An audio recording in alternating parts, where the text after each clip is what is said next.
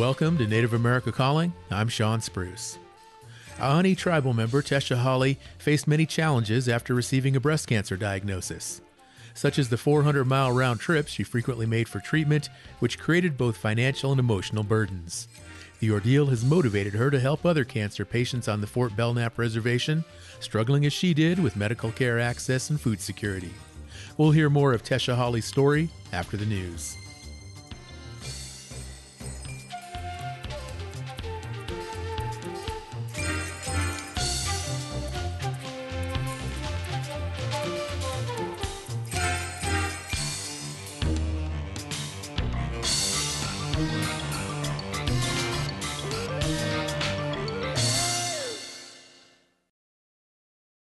This is National Native News. I'm Antonia Gonzalez.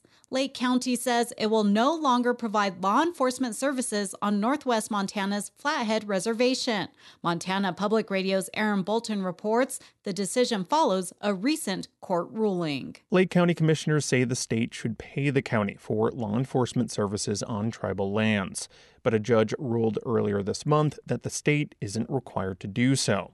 Lake County commissioners sent a letter to Governor Greg Gianforte reiterating the county will no longer oversee felony cases on the reservation. Commissioners issued a resolution earlier this year to withdraw from the decades old agreement with the state and the Confederated Salish and Kootenai tribes. State law requires Gianforte to recognize the decision by November 26 the state will eventually take over law enforcement services. Lawmakers this year passed a law allocating $2.5 million annually to Lake County, but Gianforte vetoed the bill. Gianforte's office says it will, quote, work with stakeholders to find the best path forward. CSKT declined to comment. In Columbia Falls, I'm Aaron Bolton. A Montana woman and member of the Gros Ventre tribe is one of CNN's top 10 heroes for 2023. Yellowstone Public Radio's Orlinda Worthington shares her story. Tescha Hawley lives near Harlem, just north of the Fort Belknap Reservation where she grew up. It's a remote part of northeast Montana, 40 miles south of the Canadian border. It's where her journey to helping others began. Back in 2017, I was diagnosed with breast cancer. I quickly realized that our worlds don't communicate in the same way when it comes to health care. The life saving treatment she needed several times a month was 200 miles away. Transportation in our community is the huge barrier after her recovery, she started the Day Eagle Hope Foundation to help alleviate barriers for others. There was a missing link in the services between our reservation community and the major hospitals in the state of Montana. I decided to really look at patient navigation and to connect these two worlds together so we could better understand each other. Hawley began the foundation with her own money and time during COVID 19. She now writes grants and has expanded services outside of healthcare. I received $250,000 over the next two years to purchase locally non processed, traditional organic food from our farmers and ranchers locally. That's both non Indian and Indian. It's efforts like these that prompted a friend to nominate Hawley as a CNN hero. When she learned she was in the top 10, she tried to keep it quiet. I just wanted to traditionally, just humbly go about my business, do the work that needs to be done. And it wasn't until they explained to me that this could expose our work to other funders, which will in turn help my community. So when I win, my whole community wins. In Billings, I'm Orlinda Worthington. The Hero of the Year will receive a cash prize. Voting can be done at cnnheroes.com. Memorial services are planned for Monday in Anchorage, Alaska for Gregory Golodoff, the last surviving prisoner of war from Attu, a small Unangan village in the Aleutians. He was captured as a young boy during World War II by the Japanese Imperial Army, along with about 40 others who were sent to Japan as POWs. Only half survived. The rest were never able to return home. The federal government decided their island was no longer fit for habitation and moved them to Atka. Golodoff spent most of his life there. He was living in Anchorage with his wife when he died November 17th at age 84. I'm Antonia Gonzalez.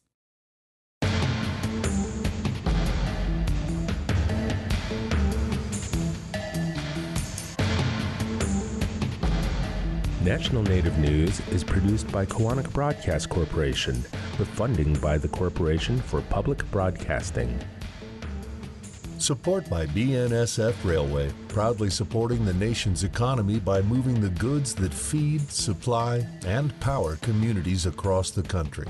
More at bnsf.com slash tribal relations. Support by Drummond Woodsum, a full service law firm whose nationally recognized tribal nations practice provides services to tribal nations and their enterprises and to companies that do business with tribes across the country. More at dwmlaw.com.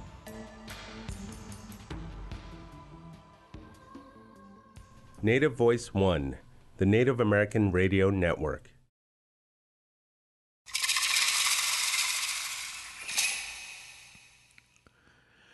This is Native America Calling. I'm Sean Spruce, hosting today from Anchorage, Alaska. Tescha Hawley's experience with breast cancer inspired her to start a nonprofit to address some of the iniquities facing the Fort Belknap Reservation in Montana. Tescha, who is a Ani, was a mother with a full time job when she was diagnosed with breast cancer. She took leave without pay and had to drive hundreds of miles for cancer treatment. Now she's helping others in her community fight these healthcare gaps along with food and heating insecurity. Tescha Hawley joins us today as a native in the spotlight. We'll talk with her about her current community work that led to being a, earning a top 10 CNN Hero of 2023 award. We also want to hear from you. Is your experience with cancer treatment similar to Tescha's? Are you familiar with Tescha and her work? Please join our conversation by calling 1 800 996 2848. Our phone lines are open now. Joining us now from Fort Belknap Reservation in Montana is Tescha Hawley. She is the executive director of Day Eagle Hope Project and a top 10 CNN Hero of 2023. She is a Ani. And she's also a good friend of mine. Tescha, welcome to Native American Calling and congratulations. Thank you, Sean. And I'm so honored to be able to be on Native American Calling today. And it's I'm so thrilled to be here and so excited. Well, we're so excited to have you on the show. I would just, when our producers notified me last week that you were going to be our native in the spotlight, you know, we go back, geez, almost 10 years. And uh, this is just so, so excited. So exciting to, to learn more about this top 10 CNN hero of the year. So tell us a little bit more. I mean, we know the basic story, but, but how did you get tapped by CNN for this huge, huge honor and recognition? Well, I was uh, nominated out of hundreds of thousands of nominations to CNN about over a year ago. Um, I was vetted for over a year by CNN. They were doing background checks on me, checking my social media, checking my children's social media. So it was pretty intense. Um, they were doing a lot of things behind the scene. Uh, I can only assume just making sure that I was legit, that I'm true to my work, and things like that. So that's it's been a long process, a very long, interesting process. And you couldn't say anything. You had a total gag order. I had a total gag order, and I even had another total back gag order. I had to sign a non-disclosure uh, when I was notified that I made the top ten, and so I I couldn't I couldn't tell anyone. Um, but I sent my mom a text, and I'm like, "Mom, what kind of dress would I look good in?" And then by then she already knew, so I had to have her sign a non-disclosure as well. And so it's been a crazy wild ride. Okay, so now that it's finally public, everybody knows, friends, family, community, what are people saying? What are you hearing? Um, well, I work in the Harlem Public Schools, um, and all of our kids here, the teachers have showed it.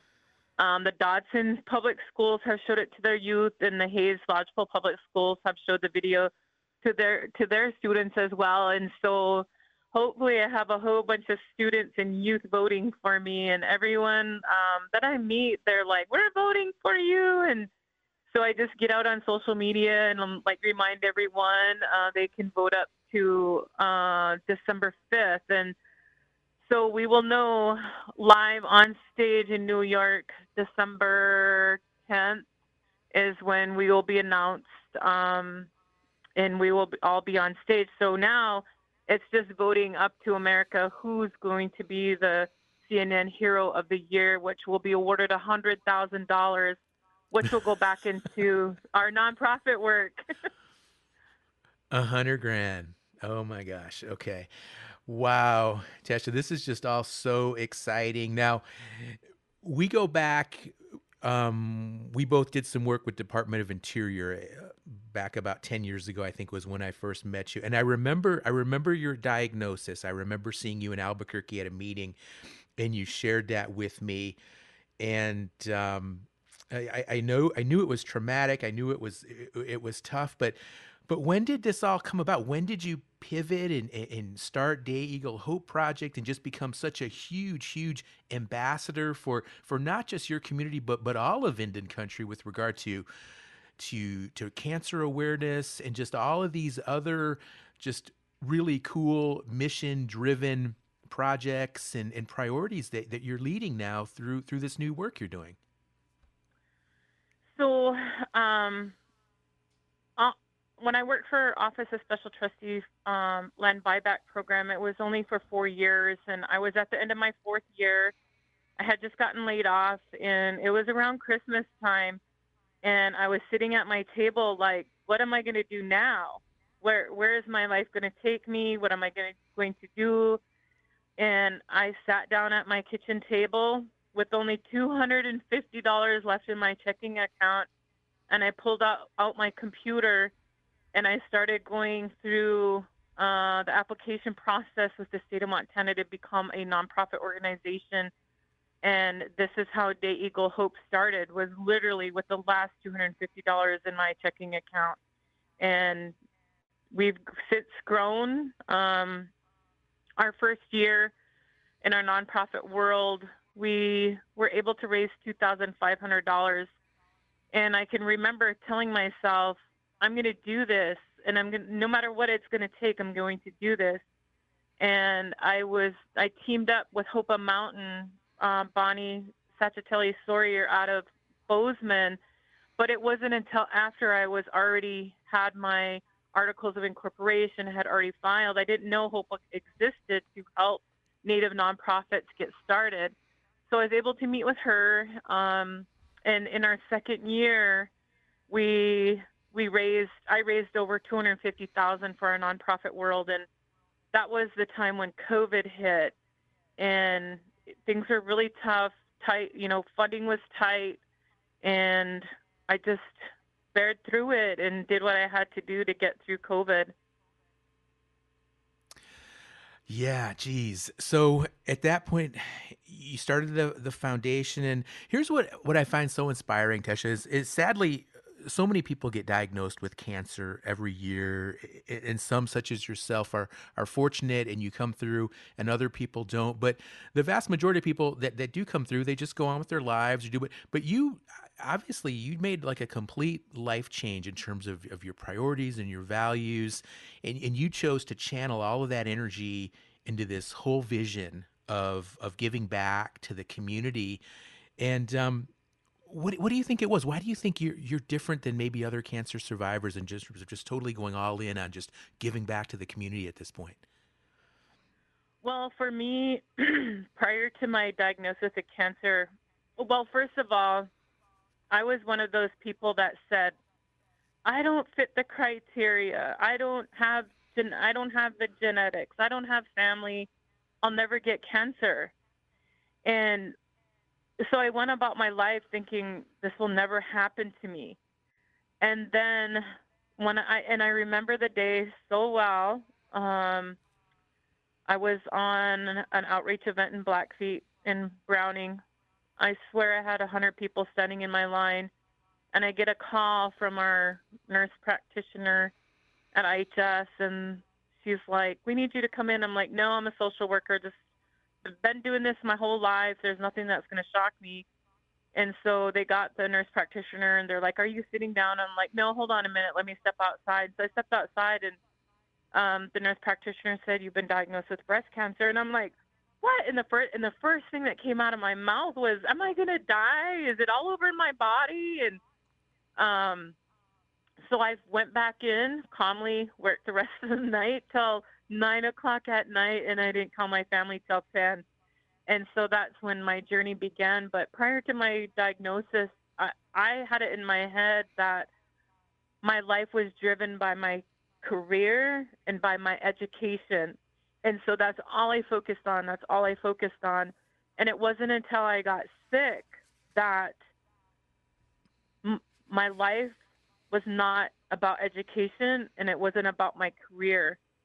And so spiritually, I it was that awakening and that moment that my calling was to be that bridge to connect our two worlds because we speak so differently in our native, not just culturally language, but how we understand the medical world. And the medical world has a difficult time communicating with us um, because I can remember sitting in graduate school and in Billings and talking to some CEOs of a hospital, and they're like, "Tescha, we want to hire you," and I, and I told them, I said, you know, it's it's so difficult being br- bridging that gap, and you know, from my education, from my experience, I feel like I have the skills to be able to talk to that elder who was just recently diagnosed with colon cancer.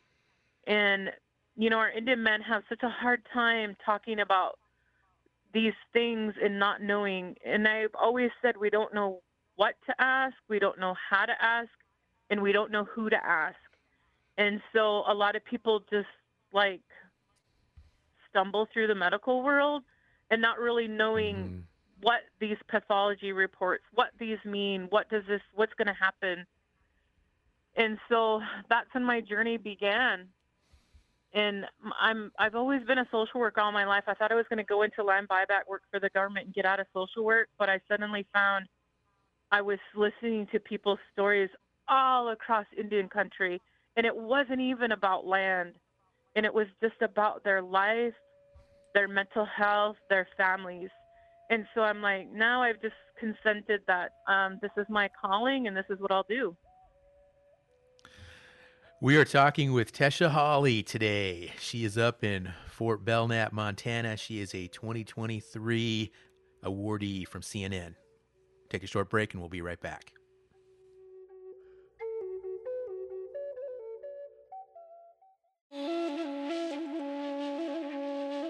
From the Pacific Northwest to the Southeast, Native people historically built winter homes or used various materials to winterize existing homes. In the cold expanse of the Arctic, igloos are still constructed in some areas, despite access to modern housing. We'll talk with people who carry on the traditional knowledge of building winter homes on the next Native America Calling.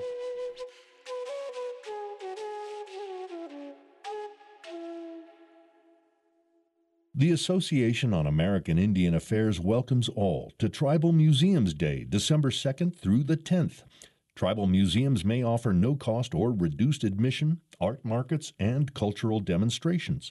Tribal Museums Day honors Native nations as the experts of their diverse cultures.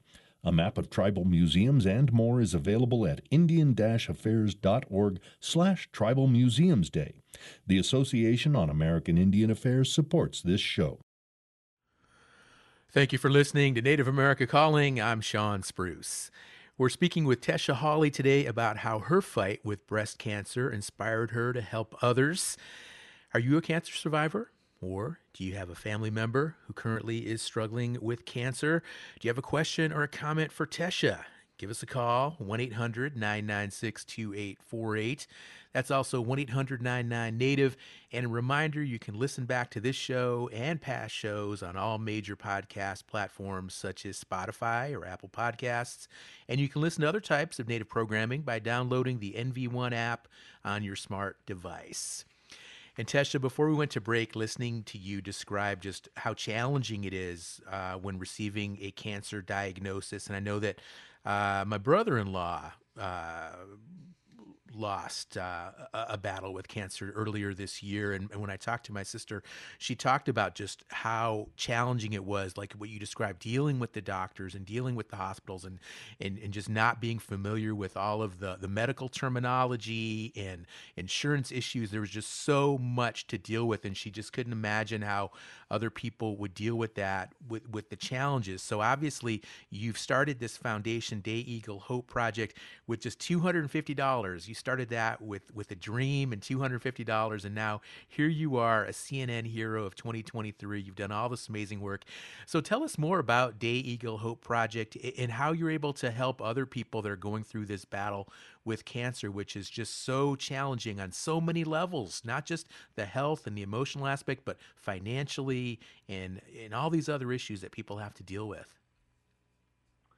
Well, so we started out with um, initially just, it was initially we just, I started out with breast cancer. And because I'm a breast cancer survivor, uh, but I suddenly realized we have many, many tribal members that have been diagnosed with cancer, whether it's colon cancer, um, prostate cancer, uterine cancer. And so all of the cancers, um, and I, you know, started coming up. And so we've expanded not just to breast cancer, but all types of cancer. And um, we started out with uh, giving individuals gift cards, and those gift cards could be used for gas, hotels, food, whatever that individual needed, because um, our chemo treatment centers, cancer centers, are so far from our home. And so we've been able to do that. We've helped individuals with hotels. Um, we've helped. I've helped ladies who have not had a breast prosthesis in 30 years and so we were able to purchase some of those and chemicals and just being able to to listen and to try to answer questions that people may have and getting resources to them. Um, it wasn't until COVID that there was a shift in in in my thought process, but also I ignored um, our cultural values, and without food and water, we have nothing. And so through COVID, um, Hopa Mountain reached out to me and said, Tescha, we have some funding. Um, and that's when I started a food pantry. And, you know, keep in mind, everything that I have is nothing fancy. Um, my tribe donated me an old retired cop car.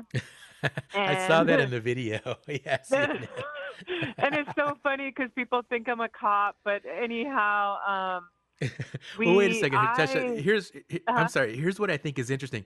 When when we were working together with Land Buyback, you were driving like a hot rod Challenger.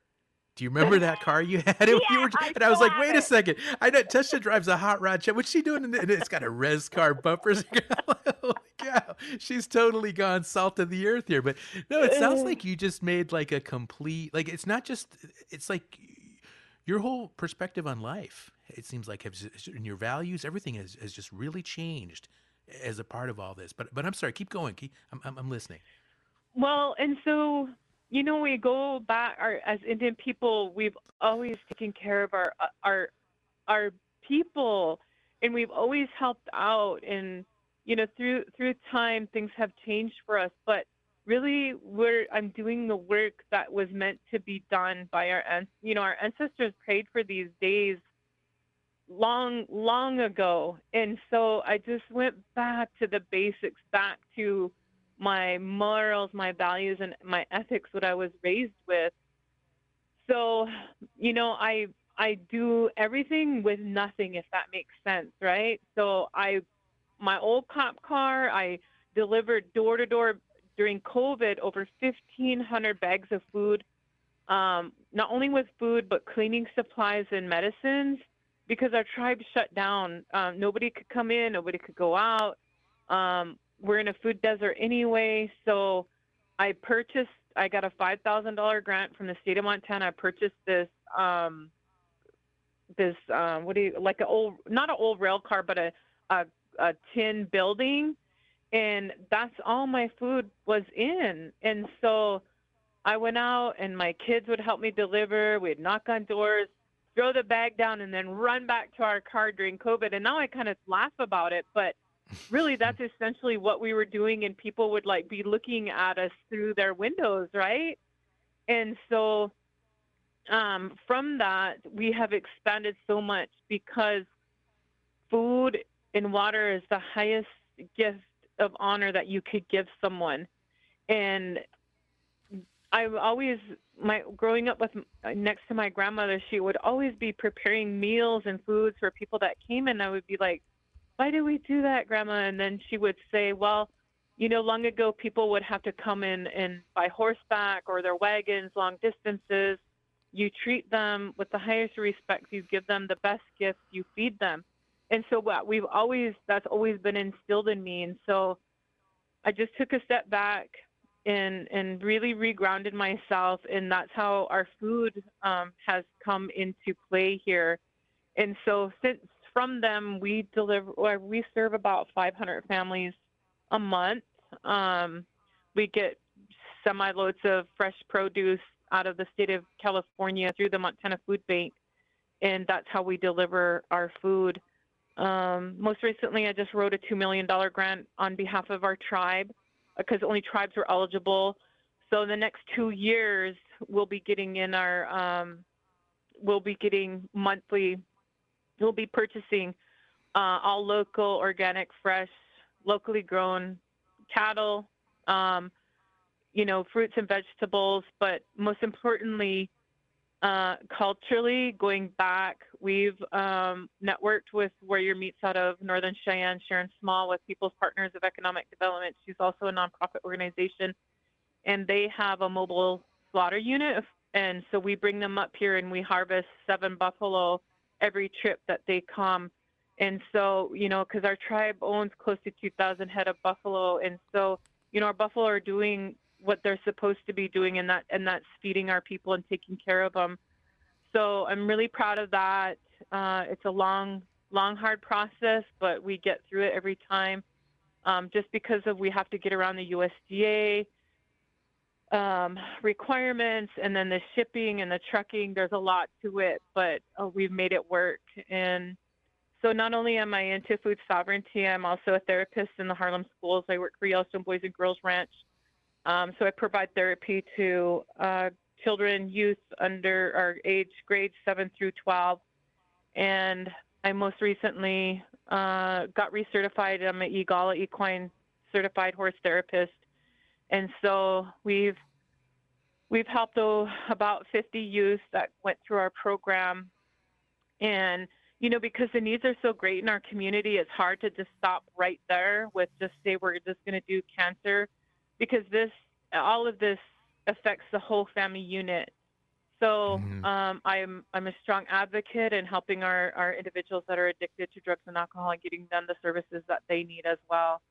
So we, I do a lot, a, a lot in all the areas. you sure do, Tescha. And in the midst of all of these different priorities, you also work part time. You, you drive a school bus there in the community. well, I laugh, but like I've had my CDL and S endorsement for I don't know twenty some years, uh, and I kept it quiet from the school because I'm like, man, they're just going to use me every day finally, I, I, I consented because our kids were not getting to school. And without our kids being into school, then they're not learning. And so I'm like, okay, here's my CDL. Use me as as as a last resort. And then lately, I've been the last resort every week, which I don't mind. And how crazy this is! Like driving the school bus is my favorite job right now. and so, you know, it just it just it, it's I talk about lack of transportation, and this is a true picture of transportation and lack of. And so I try to help bridge that gap and help the school out, and because there's a shortage of bus drivers as well. Wow. Now, with Day Eagle Hope Project, do you have uh, anybody helping you? Do you have any part time staff, or, or do you do most of these projects on your own? I do. I do I don't do this work alone. Um, I'm not. There are no full-time paid salaried employees of Day Eagle Hope because I don't. I didn't. I didn't I didn't generate enough revenue to fund a full time position, and so all the money that I get immediately goes back out into our community for services, and mm-hmm. it's my hope someday that I could work full time for my nonprofit. I'm just not there yet, and so when I'm out delivering food, uh, supplies, it's all volunteer by our community, and that's what I love the most. Is I, for example, in my community I posted on social media one of our cancer survivors, she needed a washer and dryer. And I had a washer and dryer within 10 minutes for her. And it was donations from our community locally. And that's what's so fulfilling for me. And, you know, our kids, our kids donate their time. My own children have, have had to donate their time and volunteer to make this work. Mm-hmm. Tescha, what I find so amazing here is that I feel like so many communities need a person like you or an effort or an organization like yours that is just yeah the the original mission is about cancer survivors and helping families but just providing just picking up the slack, right? Just somebody needs help with a washer and dryer, somebody needs a ride somewhere, somebody needs needs food at the at the home, and and you're able to do all you're able to to bring those services to the community and the the buffalo. Uh, harvesting that was shown on the CNN video, and of course they show you driving around in the in the old Indian cop car. That's in the video, and then you're also giving um uh, uh, there's a there's a woman in the video that, that you're helping you're taking her to, to her appointments and you're helping her with her current struggle so how much of, of, of Day Eagle Hope Project is also just directed towards towards cancer people and, and, and some of those challenges? I, I would say that our work is all evenly distributed, you know, because I'm I'm working with cancer survivors, I'm working with food sovereignty, I'm working with our youth, so all of that is kind of evenly spread out. One one area is not given more attention, um, just because there's only one me, right? So there's only so much I can do in a, in a day.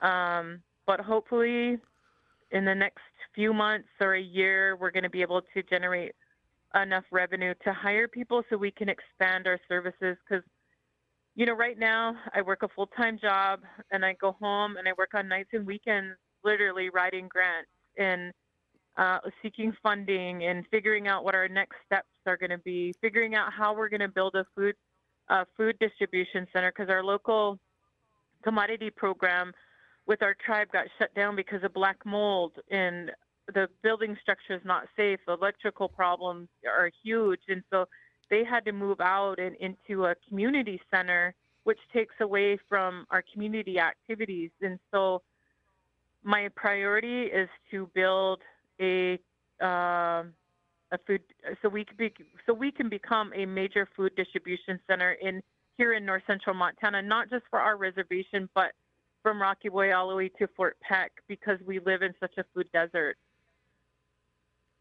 Let's take a caller now. We have Chanupa who's listening up in Pine Ridge on KILI. Hello, Chanupa. Hey, thank you guys for taking my call after a number of uh, attempts last week and whatnot. Um, you know, back to that question about this young lady saying she um, beat cancer.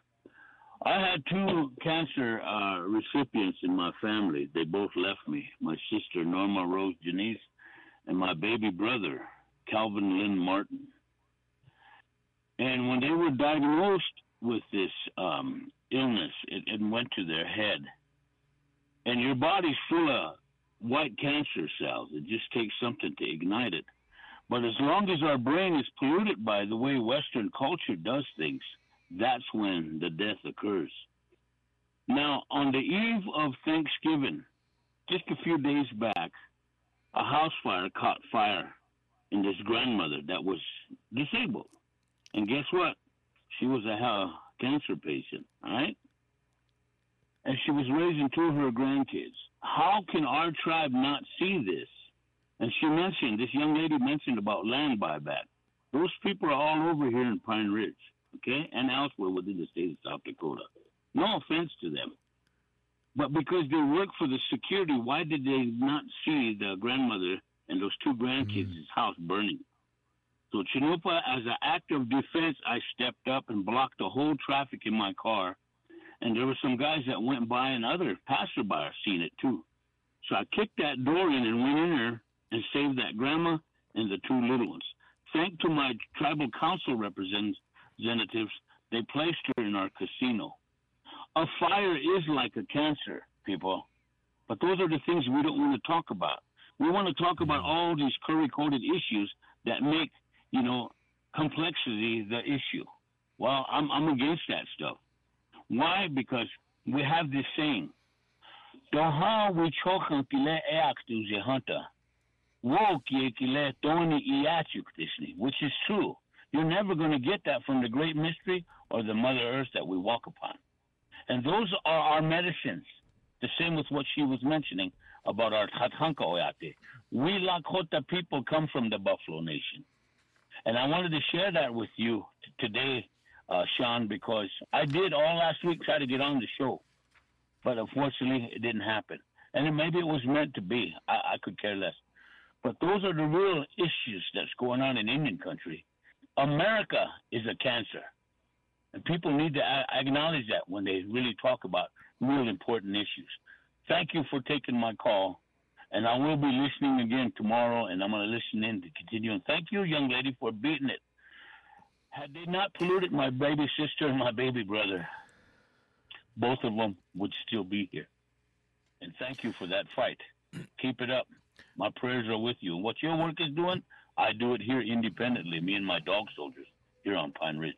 Thank you again, Shawn, for taking my call. Chanupa, we appreciate you, brother, and I'm glad we're able to get you on the show today. And um, we come back uh, after this break. I'm going to ask Tescha Hawley to, to comment on Chanupa's words because it sounds like there are um, many Native communities where there are, are, is a lack of, of services and just a lack of awareness with regard to the needs of cancer patients. So, folks, stay with us, and we'll be right back. Lakota made indigenous first medicines and eco friendly personal care products are small batch prepared in the Lakota traditions using sustainably harvested natural and organic ingredients, and all can be found at lakotamade.com who support this show. Does your club, institution, or other group need custom branded apparel? A wide variety of t shirts, hoodies, and much more, all custom printed or embroidered, are available from nativescreenprinting.com, a division of Sky Screen Printing who support this program.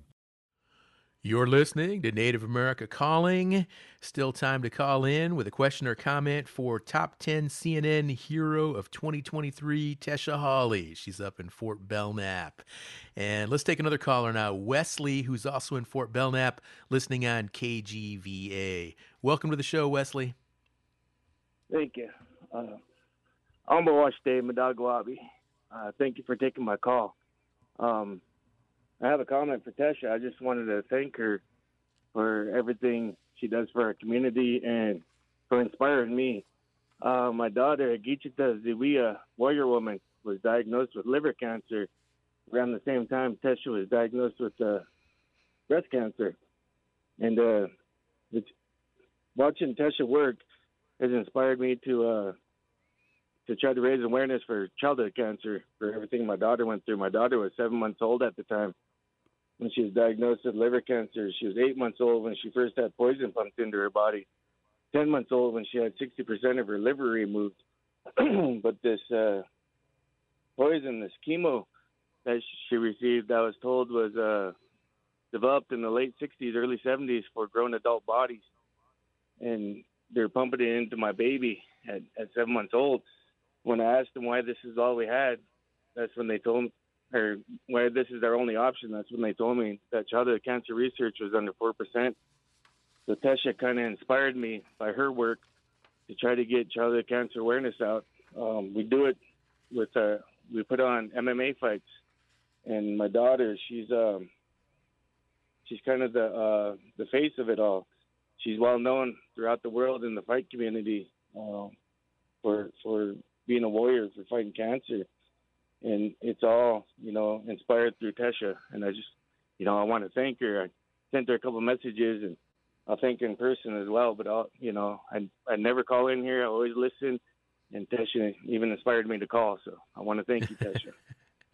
That's good to hear that, Wesley. Tescha, feel free to respond to Wesley.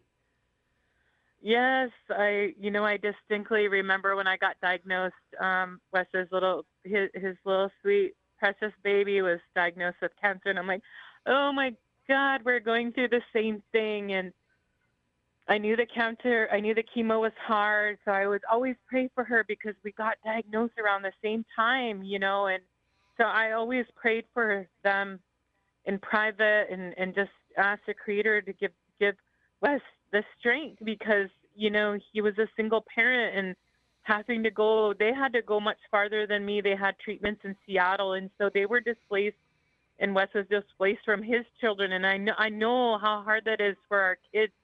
We we forget about their feelings and their needs and their wants and you know this cancer just it it it's it it affects the whole community and the whole family and not not just the individual suffering but also our family but I knew we just keep praying that things would get better, and, and they have gotten better for the both of us. Oh wow! Well, Tescha, listening to to Wesley describe uh, what his family has gone through, listening to our other caller Chanupa describe some of the challenges there in Pine Ridge, and, and like I mentioned before break, there just seems like in many communities there just aren't the services and other programs available to assist cancer patients and, and, their families. And, and what are you hearing from people in other tribes beyond Montana, beyond the Dakotas? Are, are people reaching out to you in other parts of Indian country and just asking you for resources, asking you for information, asking you for inspiration? Um, you know, they are. I, I, my my children are enrolled Chippewa Cree tribal members, and, and I've been, you know, and I've upheld my mission with the Day Eagle Hope Project because Day Eagle is named after my daughter. That's her uh, her Chippewa Cree name is Day Eagle Woman now, and so I try to connect my resources with them, bringing them food to their communities as well. Uh, you know, like I said, I just haven't had time to devote my 100% to my nonprofit, but it is, it is my intentions to go out into Indian communities and I, I love my tribe. I, I love I love our people, but you know we're an IRA tribe as well, and so we've had been forced to adopt a constitution. And I always say that our tribe is too systemic, and they can't make change even if they wanted to. And but I do I respect our tribal leaders. They have a big big job to try to uh, you know solve so many problems with limited funding but this is where the nonprofit world comes in is that we're able to do grassroots movements. We're able to get checks issued that same day.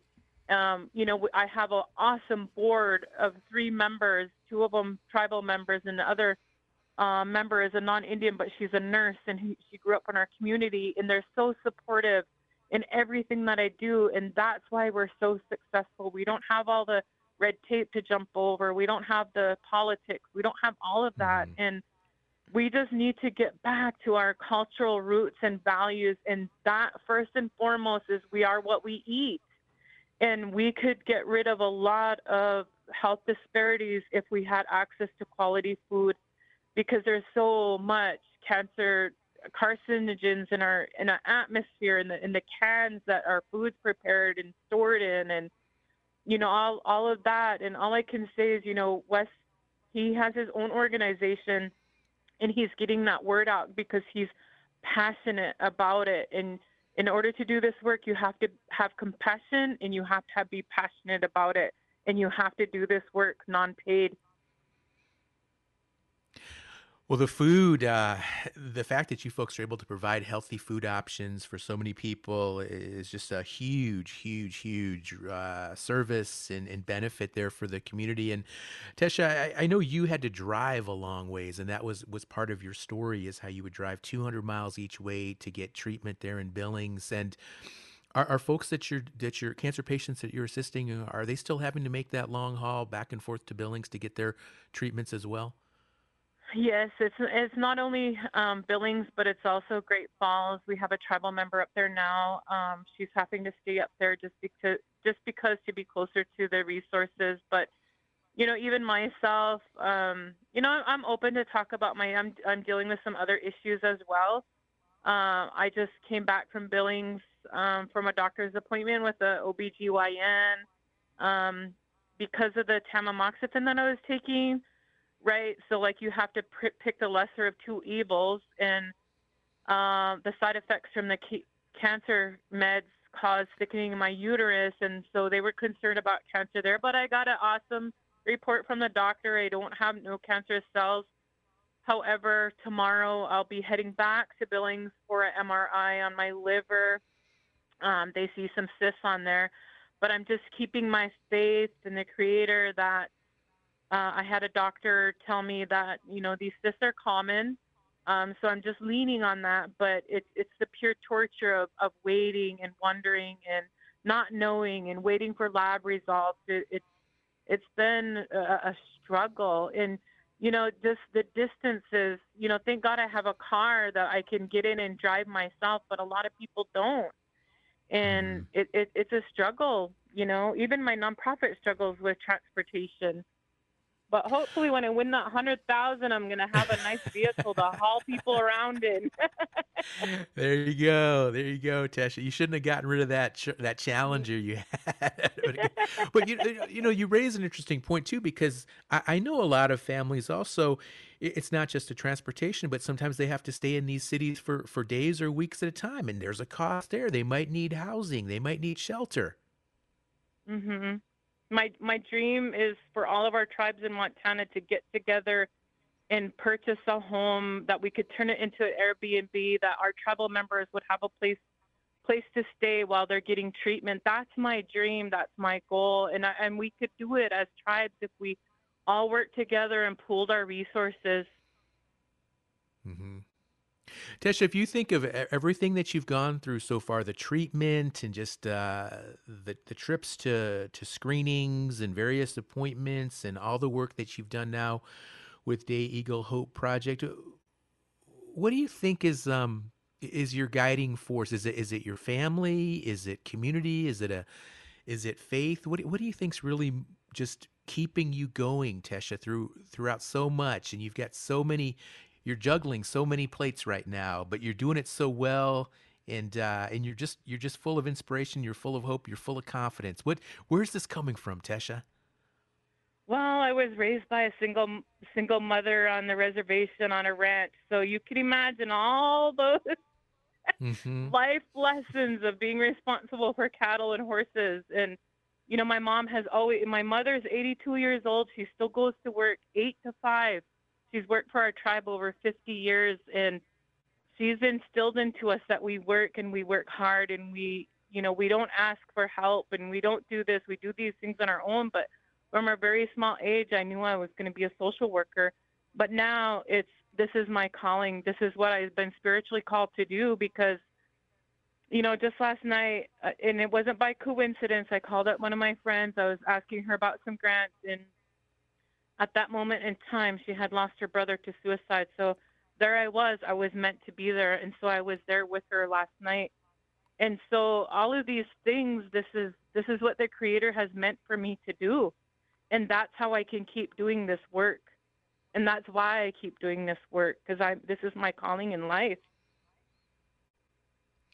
Now, your background in therapy and social work that that's got to just be a huge benefit as well, especially when you're dealing with folks that are struggling with some of these issues. And and are you able to do that as well? Provide some a little bit of counseling or some guidance beyond just you know the, the rides and the food and some of the more tangible benefits. Yeah, yeah, I, yes, I am. You know, and it, it, it's taken a lifelong lessons.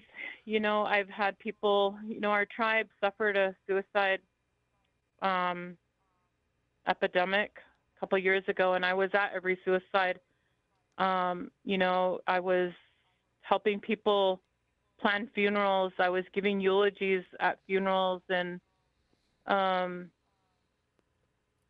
it, it's it's been difficult. But I want our youth to see that there is hope, and that every Indigenous youth can they're the answers to all of these issues we're dealing with, but they're just never given that chance to have that voice and to be heard.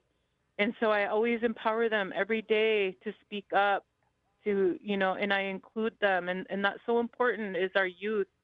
Because right now our youth are being faced with so many negative outside things that are just, you know, messing with their minds and their thoughts and leading them down really destructive patterns and behaviors. And so I'm I'm staying true to my culture and my roots and our my values and my beliefs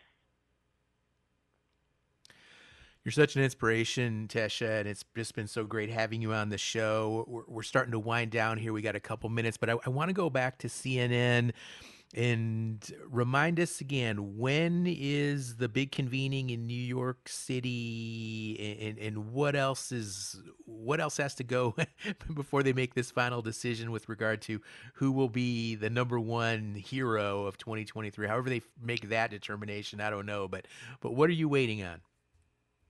Well, the decision is December.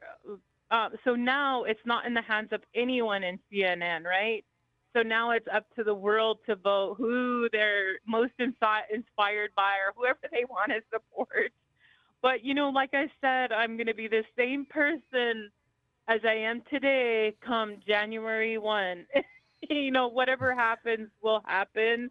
Um, you know, I'm already a CNN hero. That's good enough for me um, and it, it, really it's, it's it's more exposure to those individuals that want to give to our causes because the other top 10 they have some amazing stories of work that they're doing in their communities and it's so inspirational to me. I swear i'm going to go to ghana and help them with their mobile health unit.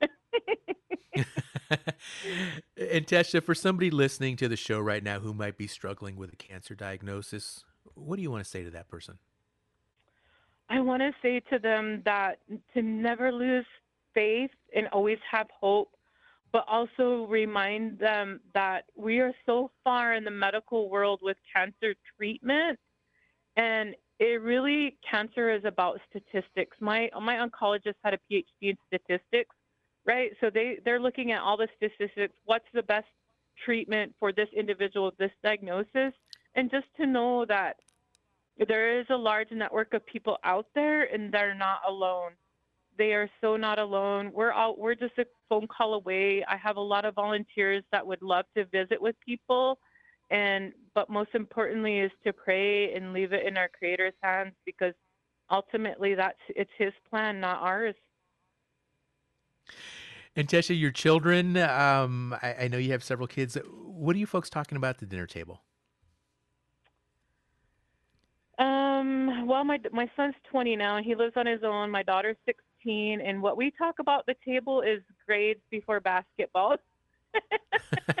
Still, you know, we live in as Indian people, we live for basketball, but m- me, most importantly, I'm really, really talk to my daughter about um, her acad- academics and.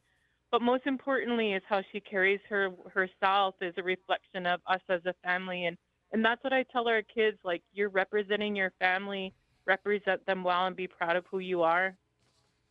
We try not to talk about all the other stuff because we live it.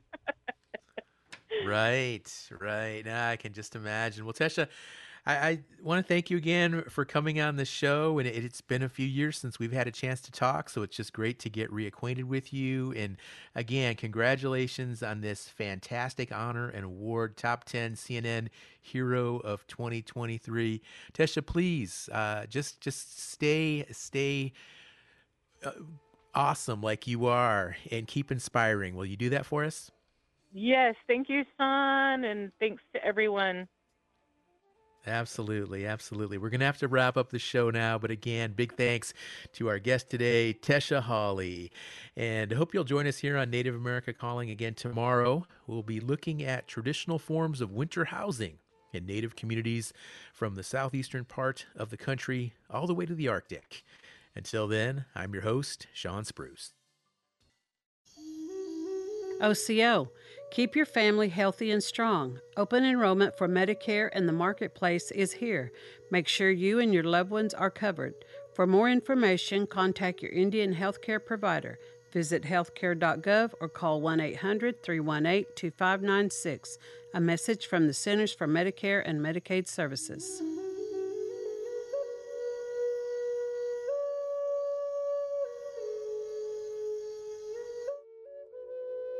Support provided by Amerind. Amerind is 100% tribally owned and partners with tribes and their businesses to provide affordable commercial insurance coverage, protect tribal sovereignty, and strengthen Native American communities by helping to keep dollars in Indian country. Information about property, liability, commercial auto, and workers' comp available at amerind.com. That's A M E R I N D.com.